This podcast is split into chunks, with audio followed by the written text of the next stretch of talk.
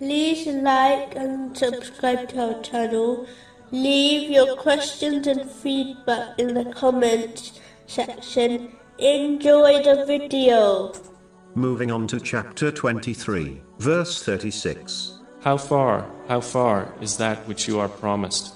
The fact that Allah, the Exalted, always keeps his promises, creates both fear and hope in his mercy. Every threat given in the divine teachings, against those who disobey Allah, the Exalted, will be acted upon, and there will be no escape from it. Similarly, the glad tidings, given to those who sincerely obey Allah, the Exalted, by fulfilling His commands, refraining from His prohibitions, and being patient with destiny, according to the traditions of the Holy Prophet Muhammad, peace and blessings be upon him, will be fulfilled. Therefore, a Muslim should use this fear of Allah, the Exalted, and hope in His mercy, in order to encourage themselves to performing righteous deeds, and refraining from sins. A Muslim should not adopt wishful thinking, thereby failing to obey Allah, the Exalted, while believing these promises will not be fulfilled. They are in fact inevitable, so a Muslim must strive today, before it is too late.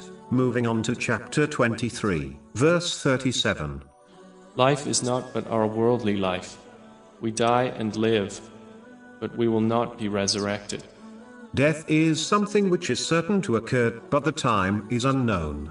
So it therefore makes sense that a Muslim who believes in the hereafter prioritizes preparing for it over preparing for things which might not occur, such as marriage, children, or their retirement. It is a strange how many Muslims have adopted the opposite mentality, even though they testify that the world is temporary and uncertain, whereas the hereafter is permanent, and they are certain to reach it. The verse mentioned earlier clearly reminds Muslims that no matter how one behaves, they will be judged regarding their deeds. A Muslim should not be fooled into believing that they can and will prepare for the hereafter in the future, as this attitude only causes one to delay further until their death occurs, and they leave this world with regrets, which will not aid them. So the important thing is not that people will die, as this is unavoidable, but the key is acting in such a way that one is fully prepared for it.